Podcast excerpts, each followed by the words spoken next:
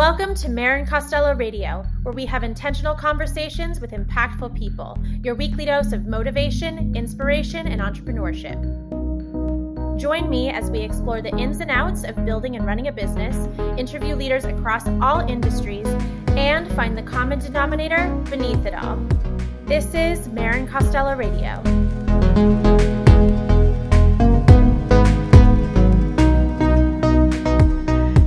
We have such an awesome guest on the show today. Kira La Forgia is no stranger to the sensitive issues involved in the human side of running a business.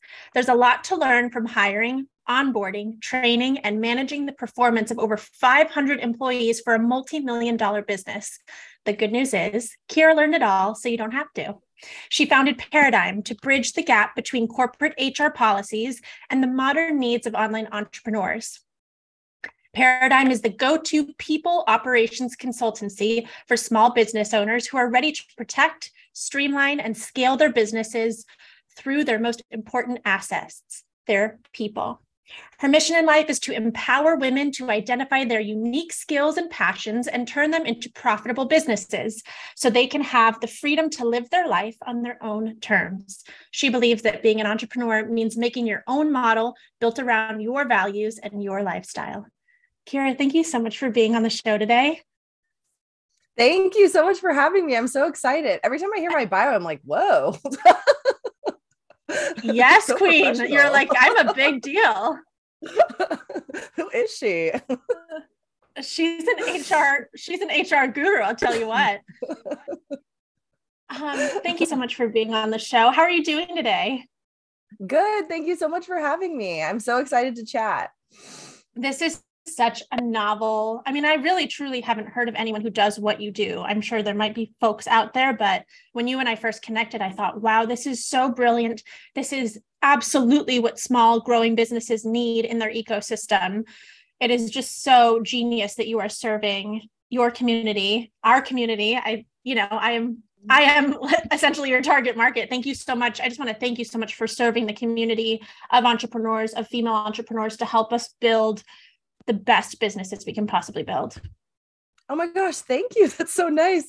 Yeah, it's been a fun journey. I think it's all born out of selfishness. At the end of the day, um, starting a career in corporate and then being totally screwed and burned and overlooked and you know the whole bureaucracy of it and then moving into small business and kind of on the opposite end of things which is sort of my journey and then having to deal with all of those things from a different perspective it's everything i've i've done I've, my, my like i guess mantra but i don't want to say that because that sounds like more important than it is is that if i'm always doing something that i love then i won't end up super unhappy. And and i think coming as a millennial coming from like parents with like multiple divorces and you know being overworked and my mom work works in psychiatry it's just so sad all the time. Like i think there's just something really selfish about the way that I've run my career, but it's just always been so important to like try to always do something I like all the time. And I don't know how it got me into HR, but I think it's just in general, there's so much impact you can make through people. So you can almost immediately see results. So again, that's where we, that's how we started out. I love that because I think that the concept of self and selfishness is so novel, right? Because I truly believe that if we all individually just focus on ourselves in in our own respective healing, everyone's got trauma on the trauma spectrum. Everyone's heart is hard.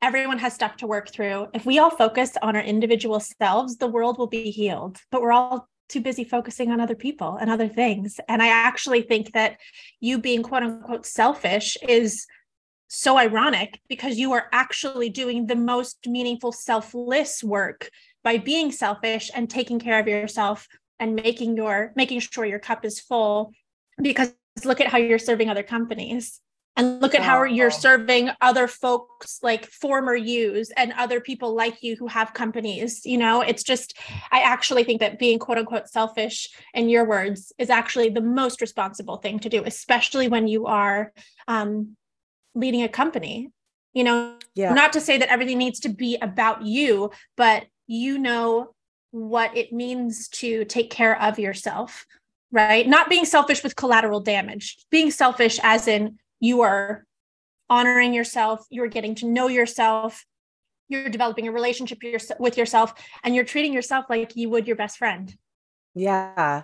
I mean, that's the in therapy, like, which I'm always open to talk about. I feel like there's so much we can learn from about business, about our life. Like you think you have it all figured out and then, you know, your business does something weird and you're like, "Oh, I have to figure out how to deal with this now."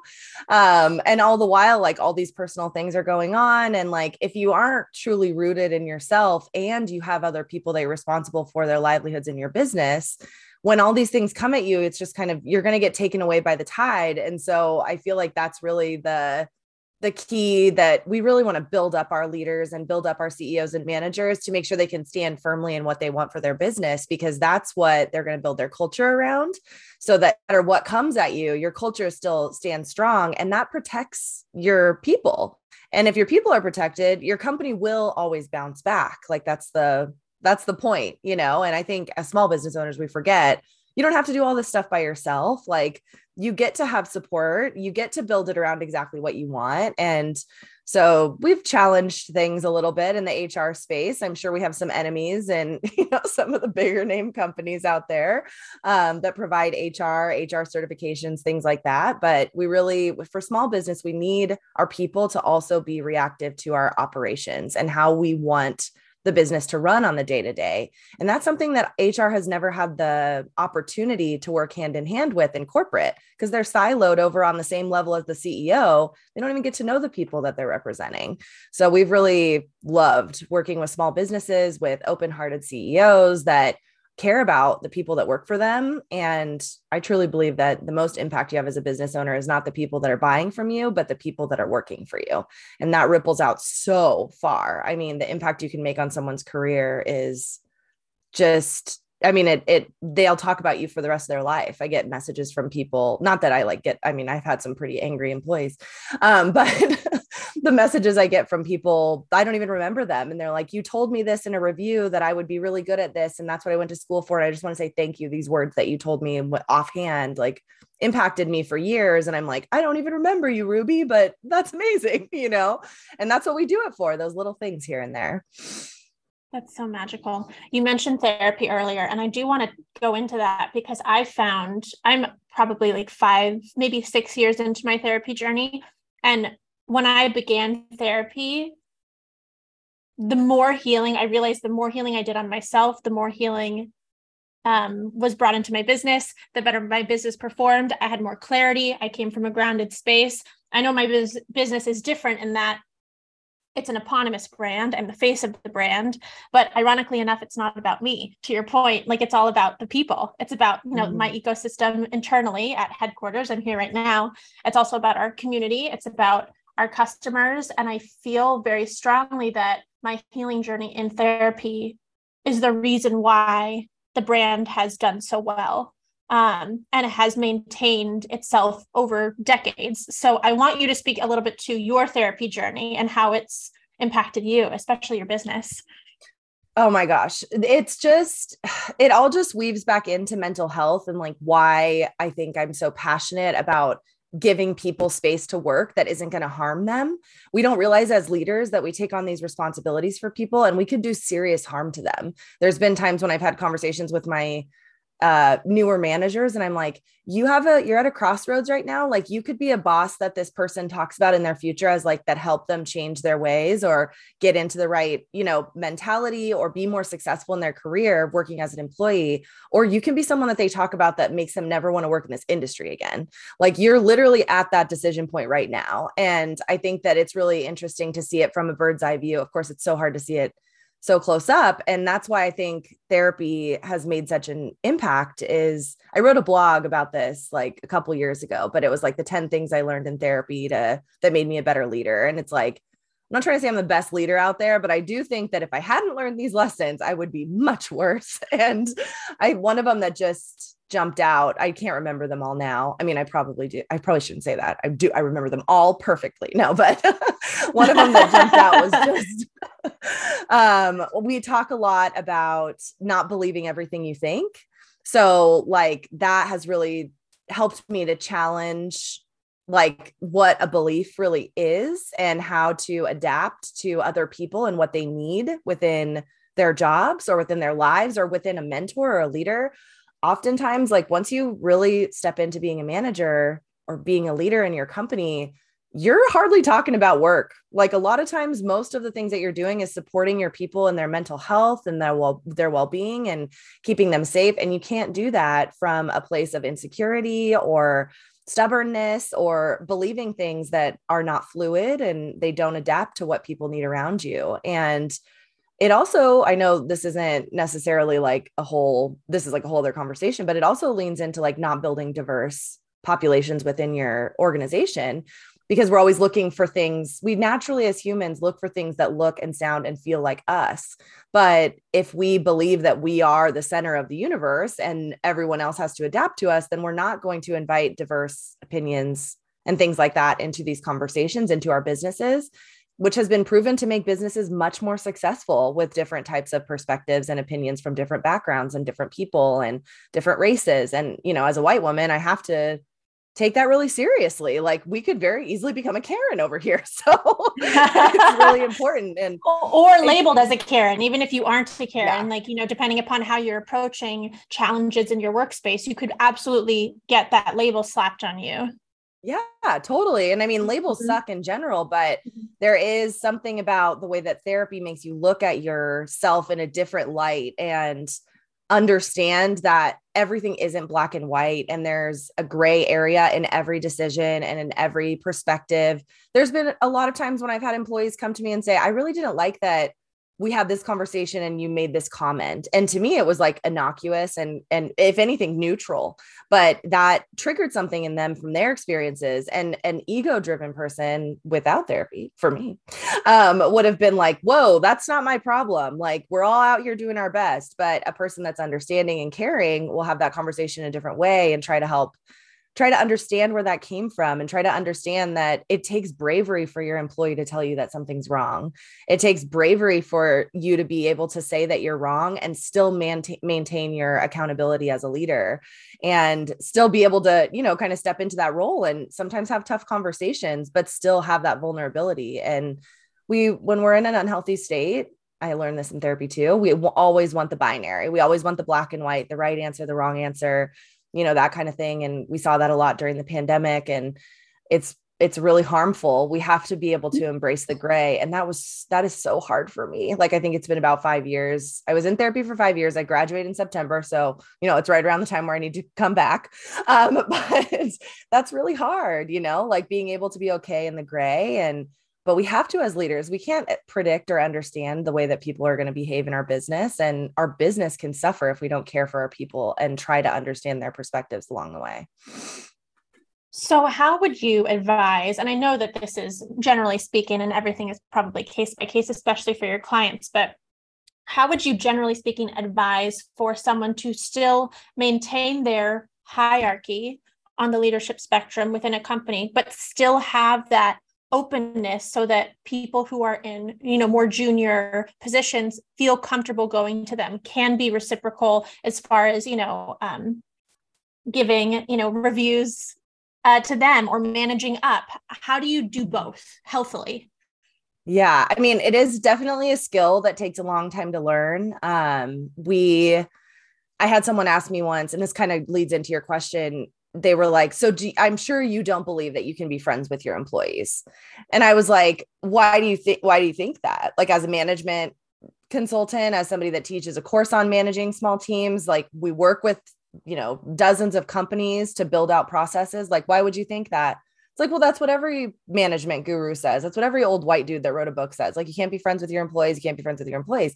And I was like, I have an employee that's worked for me for nine years. If I wasn't friends with her, there'd be something wrong with me like that's not that's not okay you know like um and i think it does take practice but you that's why I love hr in the traditional sense because you can use your company policies your expectations, your written out job descriptions, your metrics. You can use all of that to be the quote unquote bad cop in your business.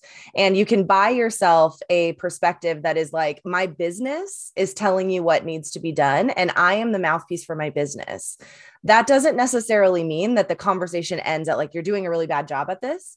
But it's also like okay here's the thing. Here's the here's what i want you to take away from this conversation. Here's the two points that need to be adjusted or fixed or whatever.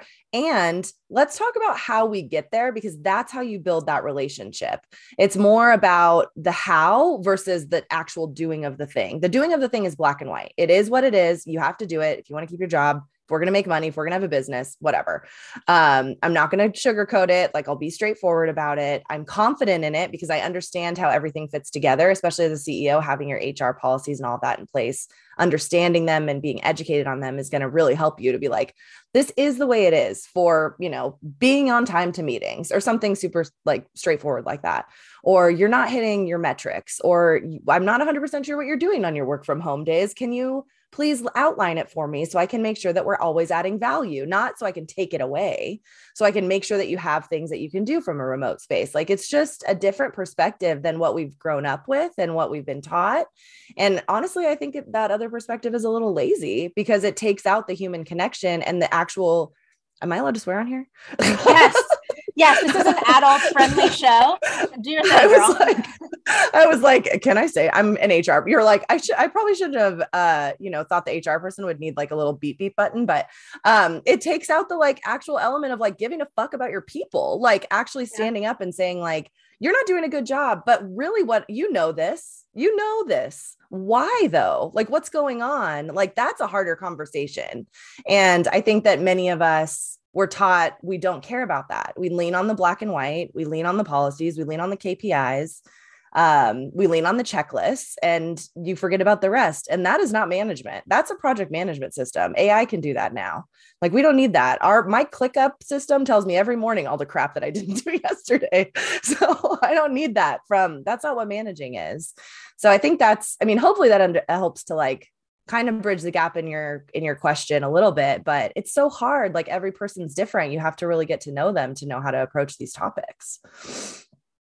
One question that we love to ask on this show because i think it gives a full perspective of the folks that we interview is what was little kira like you know what, Marrin? I knew you were going to ask me this, and I because I listened to a few of of your episodes. Now I'm a like dedicated listener, but I don't. I actually thought about this right when I got on our call today, and I was like, I should. I knew I should have figured out what to say about this in advance, which I think tells you everything you need to know about what little Kira was you know, I'm like eldest daughter, high achiever, so much crazy shit going on in the background with family, yeah. parented one of my parents. My mom was in medicine, worked super long hours, divorce, you know, the whole thing. It was just my little brother, he he, well he's 32 now but it's very you know he has two little kids that i love so much and have, like mean so much to me. And part of that is because it was just me my mom and my brother you know growing up. And i was signing i memorized my mom debit my mom's debit card number when i was like eight. Like i was like signing his permission slips. And it is i think probably 10 years. And this is another therapy thing. I'm like so are we just in therapy now? But 10 years ago, I would have been like saying this proudly. Like I was so productive. And like now I'm like, how fucking sad. Like I do not want my eight year old kid to be having to feel like they, and this is no shade to my mom because it's amazing what she accomplished as a single parent. But I will not allow my kid to have to deal with any of that stuff. I don't want them to know about checks or well, not that they will. this is modern times. Um, you know, credit card numbers or whatever, signing permission slips. Like that's all di- digital anyway. But I think there's just something really that I have tried to shed when it comes to how I grew up and who I was when I was a kid, because I was kind of forced to be that like second mom. It's not like I was 10 years older than my brother. Like I hear people talk about these stories where they're like, well, I was the oldest by 10 years. And I was like, oh, I was oldest by three. And it sounds really similar. like, so it wasn't, you know, I, when I look back, I always think like, God, I had like the most idyllic childhood, but I think that I took on a lot. And it put what I learned in therapy is that it makes me want to create chaos because that's how I thrive. So mm. being, I think that's why I became an entrepreneur because it's just like full chaos all the time but um it's interesting to have to challenge myself and say like no like you don't have to live in chaos like you can be calm and you can be you can enjoy the comforts of your life and what you've built and like you don't have to look for the next thing that's going to disrupt you don't have to create a new offer a new course like things are fine. Just ride it out, you know, like have a good time with your husband. Like it doesn't have to be this constant state of like seeking and learning and achieving, you know? So, well, I guess that answer was pretty good because I was like, I don't know what I'm going to say. Like, I did gymnastics. Like, I don't know. it was perfect. And I, another theme that I hear throughout your story, um, especially towards the end, and it's one that comes up often on the show, is permission. You know, giving yourself permission to be an entrepreneur, giving yourself permission to reflect on your past, giving yourself permission to recreate um, you know, to not just be on the hamster wheel and just do a carbon copy of how you were raised. Like you're to also create your own version of parenting, uh, you know, when it's time for you to be a mom. And uh, it's just, it's such a beautiful thing. I think that my, my lesson, because I too am a firstborn type A, top of my class, valedictorian, like all the mm-hmm. things. Like it's a shame mm-hmm. that I'm not applying to other jobs because you know my my resume crushes. Um, like why did I work so hard if I was just going to work? Like I don't need to apply for myself. What what was the point there? but my work, I feel, and I feel like you can probably appreciate this. My work now, my work on myself is just to be, and for being to just be enough. Mm-hmm. Yeah, that I like feel that. It's definitely something that's a theme. And I don't think we're alone as entrepreneurs. Like I think there's a lot of us out there that that feel that we can't really just be like it's mm-hmm. always about the doing and not about the being and it it's funny too it was one of the first therapy sessions i had and i got a therapist that was like so different from me she had like crystals all over her office and she would encourage me to pick up whichever one was calling to me and of course i have like crystals around but mostly because they're cute not because i know what their names are or anything you know and i she's it was like the second or third lesson or like lesson second or third session where i was like she just kept saying like i just want you to focus on the being and not on the doing. And i was like okay whatever. I have way too much stuff to do bonnie. Like i don't know. Like i have to be doing. Like i have a big ass like business and all these things going on. Like i don't know. And but it's so hot it's so hard. Like it's really hard for me to be like in a space to be like just like do nothing. Just like read a book. Just like don't accomplish anything. Don't have a to-do list today. Like it's it's so freaking hard. Like there's always something you can be doing or accomplishing. And I mean, I think all the eldest daughters know what's up. Facts. Facts. So what was your first exposure to entrepreneurship? I think it was in 2014. I had I've wor- been working for this small business for a couple of years, and I always knew that I wanted to be a consultant. There was something I started doing some leadership and management training in my corporate job, and it just kind of stuck. And one of the things that I learned about myself was that I really thrive in like short term, high value, lots of relationship building projects. And then we, you know, kind of just like maintain relationships with people because I love people, obviously, but I really like working on a project that is done. So I really like to be able to be to accomplish something and then have the project be complete. And that's really hard to do in consulting. So it took me a while to figure out exactly, you know, how we were going to get there. But I reached out to um it's it's ironic because he was here in San Diego, but I reached out to a management consultant. His name is Dr. Bob, and he's like that tip. I always like second guess like my when I'm always like all these old white guys writing these leadership books, but like Dr. Bob is like this old white guy that's like super cool and like very employee centric. And he wrote all these books like consulting for dummies and all these ways to, to reward your employees. And he's worked, I'm on his website under like Stephen Covey and like, you know, like he's like mentored all these like, you know, seven habits of effective people writers and, you know, all these one the one minute manager like all these things. But he we sat down and he was like oh i'll take you to lunch. He brought me like a stack of his books. And i was like oh cool. Like it just so happened that this like employee engagement like leadership guru lived five minutes away. And i had sent him an email and he invited me to lunch and he brought me his books and we talked. And he was like well it sounds like the small business that you're working for is your first consulting job. Just treat every job that you have like you are their consultant. And how would you approach things in a way that would give the business something valuable that can last for a really long time that can outlast you? How can you learn lessons that you can learn in your future consulting business over the course of working for other people? Think of your bosses as your consulting clients and not your bosses.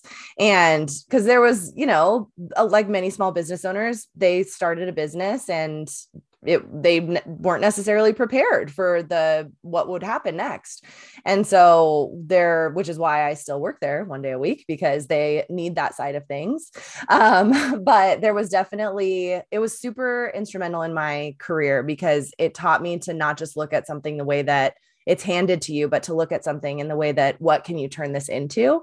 And so, even though I only started my business actually in 2020 during COVID, I've I'd done some one-off consulting up until then from 2014 until 2020 and I feel like I was an entrepreneur the whole time. I've been paid commission. I've been working for sales. I've been like every back end system in that business was built by me. Every connection, every vendor, like every single thing that we've done for that business was built by me. And my boss will say the same thing. Um, so I feel like it was easy in a way to translate my mentality over from being a an employee to an entrepreneur because I'd already been treating myself that way. Um, but not in such a self-aggrandizing way. Like I think there was a lot of confidence I had to build because managing 50 people going through i you know got super burned out. I had a really hard time delegating because i was so controlling for so long. Like i learned some like really serious lessons along the way which is what helped me to figure out exactly how i wanted to show up and serve employees and serve leaders. But I don't like the irony isn't lost on me that my first mentor from 2014 was an employee engagement specialist and leadership coach and that is what I do now. like even through all those bumps and journeys, like it's always been what I've been passionate about and what I've kind of hung my hat on at the end of the day. So, since Dr. Bob, have you engaged with other consultants for your own self and your own business and other coaches? Yeah, yeah. Actually, I owe almost my entire business to my former business coach. Her name's Kelsey. Um, so there's a lot of like weirdo business coaches out there. Like, I just want to throw that out there. Kelsey is not one of them. She actually, like, we were chatting on Instagram and she said something like when I was consulting, and she was definitely trying to like get me to be her student or whatever you call it when you have a coach. And I'd never worked with a coach before. The only coach I'd ever heard of was one of my friend's friends who sold Herbalife and then decided she was a codependency coach. And as a person that was in therapy for four years, I was like, that is some bullshit. you don't just get to be a codependency coach. Like, that is so harmful. So I always just like life coaches, all of that. I was like such a cynic about it. And so when she was approaching me, we got to talking, and I, I think I said something like, I don't know, but my employees, it's like a lot going on with COVID, blah, blah, blah. And I'd started my business and I, you know, things were slow. I think I'd had like two clients in the first six months or something. And, but I still worked full time. So I thought, this is great. Like I'm rich, you know, like I've got extra money. Um, and she's like, wait, you know about employees? And I was like, do I ever? like, what are you talking about? And she was like, well, I, I really need help with that. Like, can I schedule a, a like a discovery call with you. And I was like, this is amazing. Like this coach with like all these followers and like this big influence and whatever, like actually wants to talk to me. That's so cool. And within like three months, she had shown me where my strengths were and shown me what the market needed. And my HR and like people operations package was my like third pack, like my littlest package. I wasn't shooting for any entrepreneur that had a team. I was looking to help women start their companies for the first time. So it was just really interesting to see her like flip that on its head. And then we hit six figures in our first year. And all of that was because she was like, I'll be your experiment and help you figure out your process and your framework and all of these things. And you can join my mastermind and meet all these other women. And so it just was like such a hand in hand thing. And at the same time, you know, it was it was kind of hard because like I had to give up what I thought I was going to be doing. And then just to have her like kind of recognize that, I think that's where you know you find a good coach is that they can recognize in you what you need to do and what you need to hear based on your goals. And we just found this really copacetic relationship. And that was like almost that was like two and a half years ago now. And like I never looked back. Like my business has been completely different ever since. And it wasn't that she was like, you need to do this. It was, I mean, I ended up exactly where I wanted to be. Like at the end of the day, like she just knew that she could pull that out of me. And part of it was that Dr. Bob told me to get this experience and I got it. And so that was really where my strengths were. And so leaning into those was it was I can't even take credit for it, you know like it's like all these amazing people that have helped like getting mentors, getting coaches, building community like my business would be nowhere without that. And now it's so cool because I have these amazing people on my team and they're the people that I lean on and they're the people I trust. They know our clients inside and out. They're the ones that I consider almost like how other entrepreneurs that don't have a team yet, they like they're kind of my coaches now. We're looking at things from a different perspective and I have a team of people that will tell me how it is and help us to develop what's next. And that is the point of having a team. Like we want to be able to look inward and make sure that we can lean on who's there with us. And it's really gratifying for everyone involved. So I think it's fun. I want to talk about your early career and how you transitioned to being both an entrepreneur and still have your toe dipped in the corporate life because that is such a brilliant and like mind-blowing story and our audience definitely needs to learn about it and know that it's an option. Oh my gosh. Yeah, I mean I think I mean I don't even really know where to begin except for I took Dr. Bob's advice and started acting like an entrepreneur in someone else's business and then became completely indispensable. And it wasn't like I thought I was going to be there forever, but the mission of the company is, was something that was really close to my heart. And so that kept me around. And there's been lots of ups and downs. And I think that as in traditional work, traditional HR, traditional leadership, all that stuff, we think that our career is a certain way. And so we try, I think subconsciously, we try to, as employees, we try to emulate whatever that path is. But the truth is, like, our parents have been doing the same job for 30 years, 40 years, and then they, you know, go and retire or whatever. We don't really have a path that we can't emulate a path that's like all these books and stuff are written about because that reality doesn't even exist. Like, we can pull little nuggets out of the the things that we're learning that other people older than us that have learned lessons along the way um, have figured out for their careers. But it was really a weird decision to build this business, have it take off so quickly, and then to be like, I, I think there was like a really solid mindset shift when I decided I wasn't working to leave my job. I was I was building my business to stay at my job.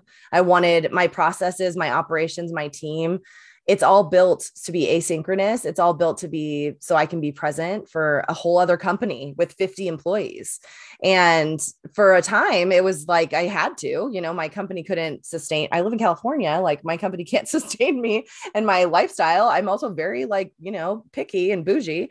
So it's like we couldn't that's just not something that was an option like for me like i know some people have a lot of like they'll get investors or they have a partner that could make all the money or whatever while you build your business but that wasn't an option for us. And so at this point it was really building out operations and the people strategy for paradigm so that I could have another job and I could show up for that job and I could show up for my team there.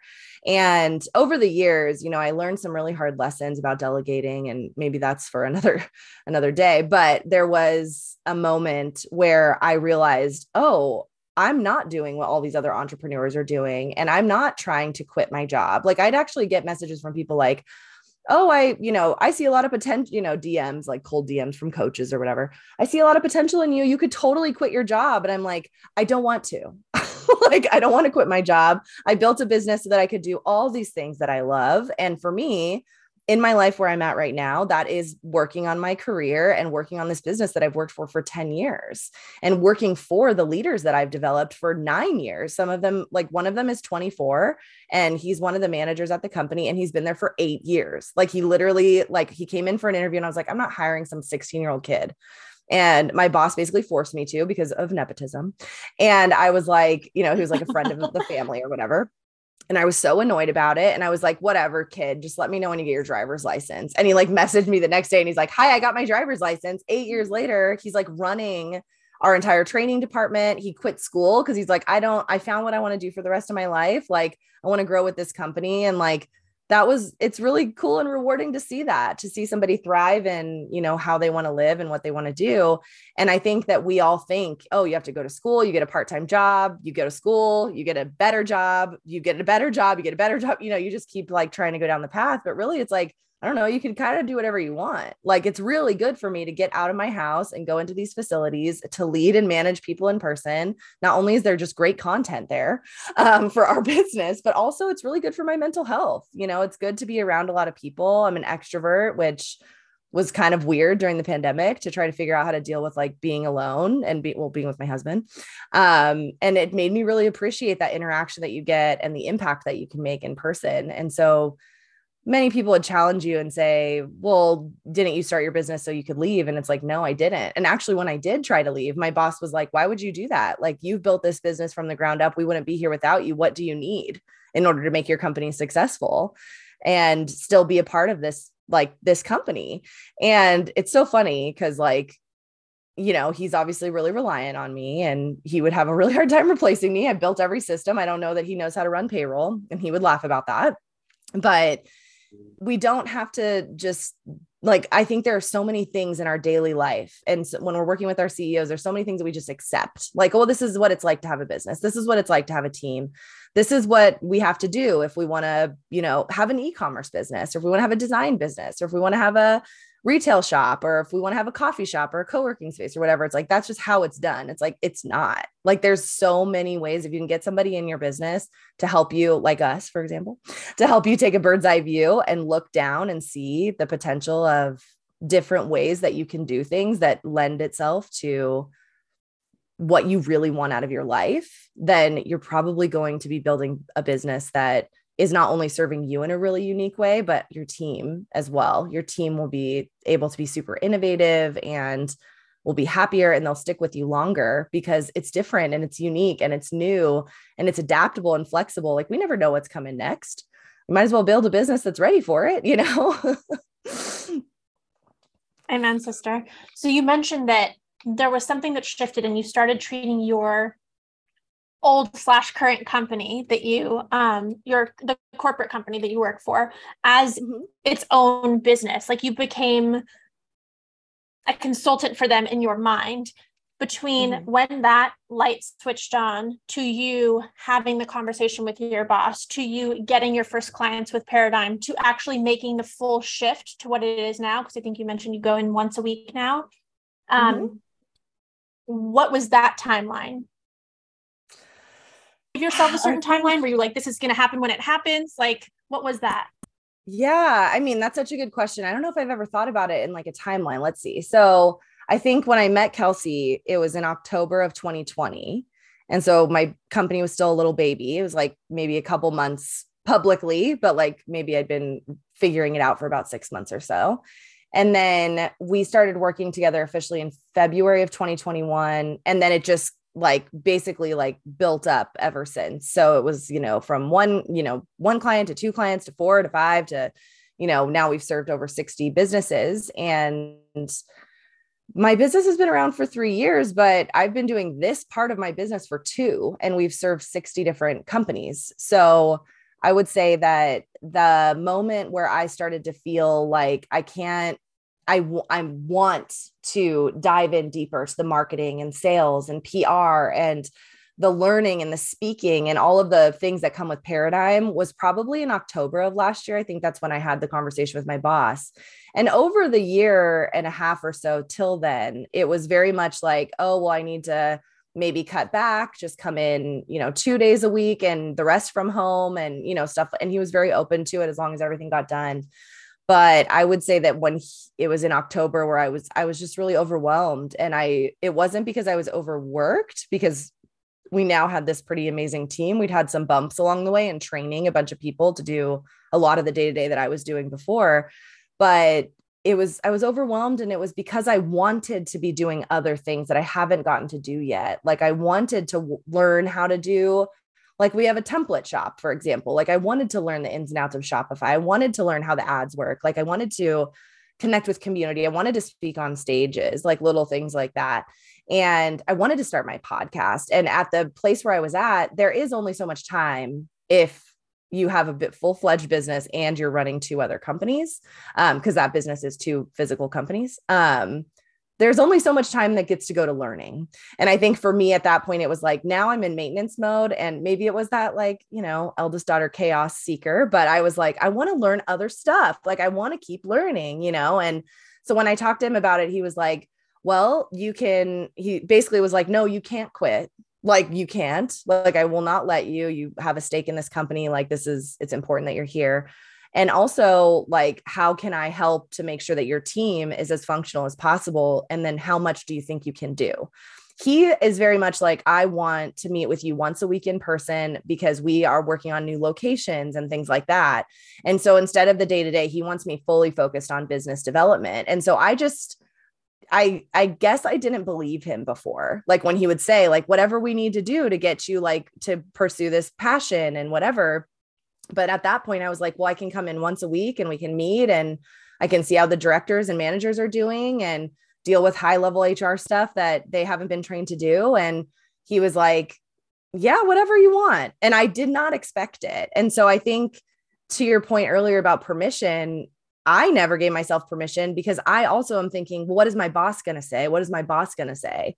And I think it was actually a conversation with my mom that happened. And she was like, well, I mean, it sounds like there's just an expiration on your time at that company anyway. And it was like a weird feeling that I hadn't had before. Like I'm trying to learn to like listen to my body and stuff. I'm not sure if you've worked on that in therapy too, but like how your body reacts to decisions.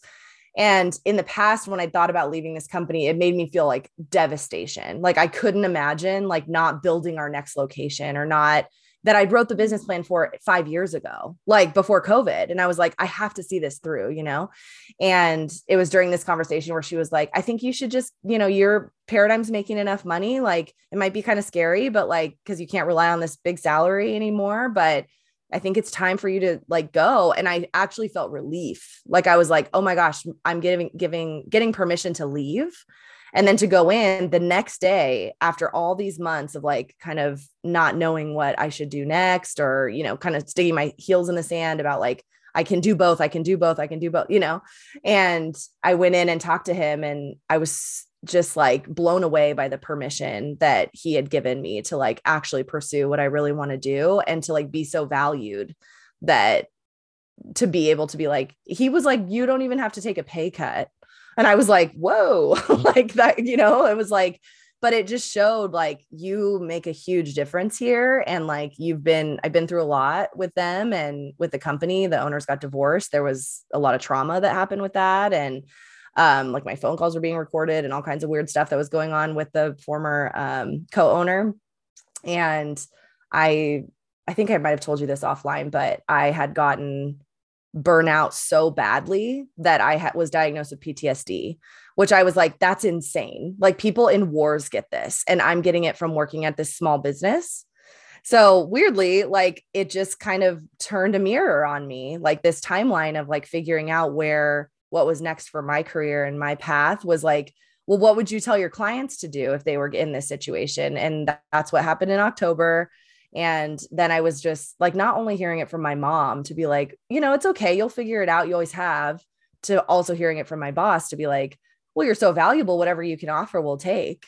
It was like so humbling and so like just challenging like what we've all been taught is like how things go and let me tell you that company was nothing like this 10 years ago and so to see my boss even grow into this position where he's like so kind and like understands the value of a person like not saying oh i'm so valuable but you know like have we all don't we all have a story where they're like why doesn't my boss just understand how valuable i am? Like why can't they see like what i'm doing? I want to quit this job just so they can be screwed over you know like we've all had those thoughts like along our careers at some point and so to actually have it be you always want someone to like choose you and like show you like you are valuable so to have that moment it was really impactful and if anything it just goes to show you like he showed up as a really good leader a generous kind but also like i don't know what would happen to that company without me truly and he doesn't either and he doesn't want to find out so like a good money investment you know keeping me around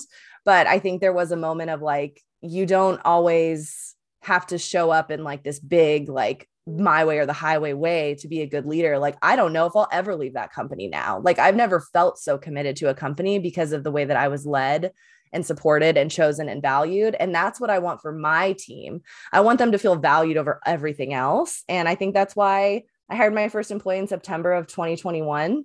Big decision, scary as hell. But she's been with me ever since. And it's the greatest investment. And she has absolutely no plans to leave. And I just keep asking her, like, what do we want what are you interested in like how do you want to keep growing like and she we have other employees as well that are part-time but I know that she's so dedicated to the company and I just want to make sure that I deserve having her on my team. And that's a different mentality than most business owners have. And we could all, you know, we could all use a little bit of adjustment there, I think. Amen, sister. I like to think in the early years, I just needed bodies. I just needed bodies to help. Yeah, like yeah. I I just think that I went off of not hiring on position, but hiring on is this person capable? Are they a good person? Can I trust them? Great. Here's a bunch of tasks, right? And I think that's often the case, especially I think, you know, for a startup, especially someone, you know, in fashion where there's a lot of minutia. Um, we do we do a mostly wholesale business. So you can imagine that there's just like a lot of there's a lot of day-to-day projects that need someone to monitor them. Mm-hmm. And my first assistant is now our marketing director. And it was such an intention of mine to get to know the people in my company and figure out what makes them tick and push them towards whatever that position would be. Now I'm able to have more clarity in the business and go, okay, well, we need, you know, someone to come in and fill this particular role. But mm-hmm. above all of the qualifications, it is are you a good person? Are you flexible? Will you get along with us? Like it's a very kumbaya environment mm-hmm. with all of my employees and I. And I do value what you said about really getting to know your employees and learning about what they want to do more of and what they're passionate about. It's changed my business to get to know those things. They would have left me if it were the case. Yeah. Yeah. And I mean, for you, I wonder like, have you had a moment like that where you've been sort of challenged in your management or leadership and had to like oh, check yourself a little bit and be like over because I'm sure when you first start, you know, like you said, you just needed people to help you get tasks done. But now you're building like a full on leadership team with directors and you know, I know you have a lot of different people reporting to you. Like, what have you ever had like an oh shit moment where you're like, oh my God, am I not doing this right? Like, am I like doing something weird to this team member? Am I like not sure how to connect with them? Like, am I missing the mark? Like, have you ever had one of those moments? I'm um, definitely a more active than passive leader, and I make changes fast. Um, so if something's not working, I don't think about it too much. I don't let it sit. I don't let it absorb into my body. You mentioned earlier about, you know, mm-hmm. having your body give you clues to what's happening. I'm really in tune with my body now, thanks to all the different types of therapy that I've, you know, engaged in um, over the last five years. Um, so I don't really let things sit too long for them to fester. My background yeah. as a professional was in, you know, the with in the fabulous, but also the passive fast fashion environment, and I knew that in building my own fashion company or in building my own company and ecosystem within the fashion realm, I did not want to create that passive environment. I wanted it to be kind but direct, and I tell everyone everyone that joined the company like my gift to you is a gift of communication. I will not say something to you in person and say something behind your back. Like it might mm-hmm. be a mm-hmm. little bit like, you know, unbelievable how direct I'm being, but I know the alternative to that and it is soul sucking. It is awful.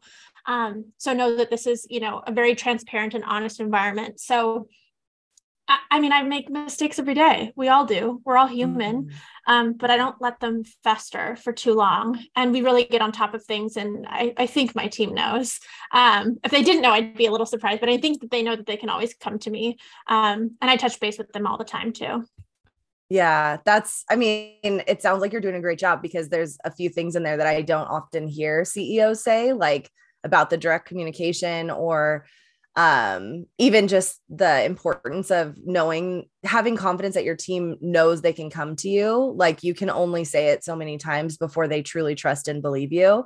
And also like you've created a, a company culture like around the way that you communicate and the industry that you're in. It's well informed about who you may be dealing with on a day-to-day basis. Like i'm sure that your wholesale partners or you know clients or whatever are all a different type of personality than like our CEOs of creative businesses you know? So it's like being able to have that experience and like weave that into your culture like that's an art form. So i just want to commend you for that because you sound like you're so clear on it. Thank you. And but it all i give all credit to my therapist and to the work that i've put in in that part of my life like truly getting in touch with myself. I used to be a robot I used to just be about performing and you know not even hitting known goals just like constantly reaching and going outside of myself to make decisions or do things that other people thought that I should be doing um, mm-hmm. and going inward and really developing a relationship with my intuition that guides the business. And it might not make mm-hmm. sense to anybody else but me, but it has never let me down. Yeah. Yeah. I mean, I think at the at the core of being an entrepreneur, it really is just knowing exactly who you are and what kind of company you want to build because every decision really does I mean, from our bend, every decision comes back to the culture of working within your company because your whole foundation is built on that. So I know, and it's it sucks too because entrepreneurs have never been told that they get to decide what it feels and looks like to be at their company. Like you're, I thought honestly, when I started writing these like new version of employee handbooks and policies and things like that, I thought that I was going to be writing the same thing over and over. I was like, everybody wants this culture where everyone's like having fun and, you know, like open and honest. And, you know, I just thought it was going to be all of that every single we have this now the questionnaire used to be 10 questions. Now it's like 35 questions for our onboarding process because there's so many nuances to people's cultures and personalities and leadership styles. Like i really looked at it as like an hr thing and now it's and those are just laws right but it's like no like you get to decide what your policies are based on what you want your culture to be and like your paid time off policy is going to actually reflect your culture not the other way around so it's really interesting because there's so many options within hr if you just know like what lever to pull and how far to push things. And you can have your policies not only be your bad cop, but they will drive your culture forward. And I think that's especially as an entrepreneur that has a lot of interest like you can't and you you have an office a lot of these teams are remote so they don't even interact with their mm-hmm. team on a day-to-day basis like it is a lot more intentional to build a creative business with a culture that is like reliant on you know remote communication it has every interaction has to be intentional because you don't get that many and even in person, I'm sure you're like, I don't have the luxury of talking to every single one of my employees every single day. Like that would be so easy, you know, but like imagine online too. I'm not sure if you also have employees or people that you work with remotely. Like those interactions are so intentional. You have to be doing them on purpose. You have to lead those people on purpose in every interaction. And that's so hard to hear when you're like, I've got enough shit to do. like now I have to like really think about my culture when I'm telling this person they were like late on a deadline. Like that sounds so hard. So I just want to encourage everyone, like you don't have to do it all by yourself. Like there's there's resources out there and community. And you know, the best thing is just to make sure that you're leaning into who you are but and don't don't be afraid to challenge what you thought you had to do like don't be afraid to be like yeah i'm going to be friends with my team like like we're going to have a good time we're going to go out to dinner we're going to do you know i think we talked a little bit about this but like work from home a couple days a week like we're going to we're going to flex those muscles a little bit and see what we can accomplish and you can always change it. Like you can always be like that didn't really work that well. Like let's try something else Totally. Well, Kira, an hour is definitely not enough time for you and I. I feel like we can have our own show. Oh my gosh, we barely even scratched the surface. But for those who love your story, who love your product, who want to learn more, where can they find you? Yeah. So our website is the hyphen paradigm.com. Um, we have, I think I'll send over the blog, the therapy blog, just because I feel like that's such a topic for us. Um, I think I put like selling sunset gifts in it. So it's not that boring, I promise. Um, but I'll send that over to you so everyone can find our blog there. And then of course on Instagram, I love it when people say hi and let me know where they where they found us and what they listen to because it's kind of weird. We like go so deep on some of these recordings and like people just say like say hi in the DMs and I like don't realize that they like know everything about like my inner soul and I'm like so, oh you listened to that episode. I thought we were just talking about graphic design here. Okay. Uh, and then I have a podcast. It's called on the up and up and it's all about just running your business legally on the up and up and also growing and changing and developing over time. And so I'll have to have you on there too because we need a part two. Oh my gosh I would love to. You are a dream. I'll also be in Southern California for a long chunk over the summer. So I'm going to message you so that we can actually Yay. have our formal meet cute in person. But you are oh a dream. Thank you so much for your wisdom, your personality, your energy. Like you're such a beautiful, vibrant person. And I just, I know that so many people are going to have, they're going to bring so much value from this conversation home with them. So thank you. Oh, thank you so much. I got a lot out of this too. so much same. Have a beautiful night. Thank you, my love. Wow, you guys, that interview was just everything. A huge thank you to Kira for coming on the show. Another big thank you to our host at Dash Radio and producers at Island City Media. If you like this episode, you can listen to it again and again on Spotify and Apple Podcasts. Please leave a review so we can continue bringing you the people and conversations that you love, just like Kira. Lastly, if you want to connect with me offline, you can find me at marrincostello.com and Marrin Costello Radio on Instagram. Have a wonderful day, everyone. Thank you so much for tuning in, and we will see you next week with another spectacular guest on Marrin Costello Radio.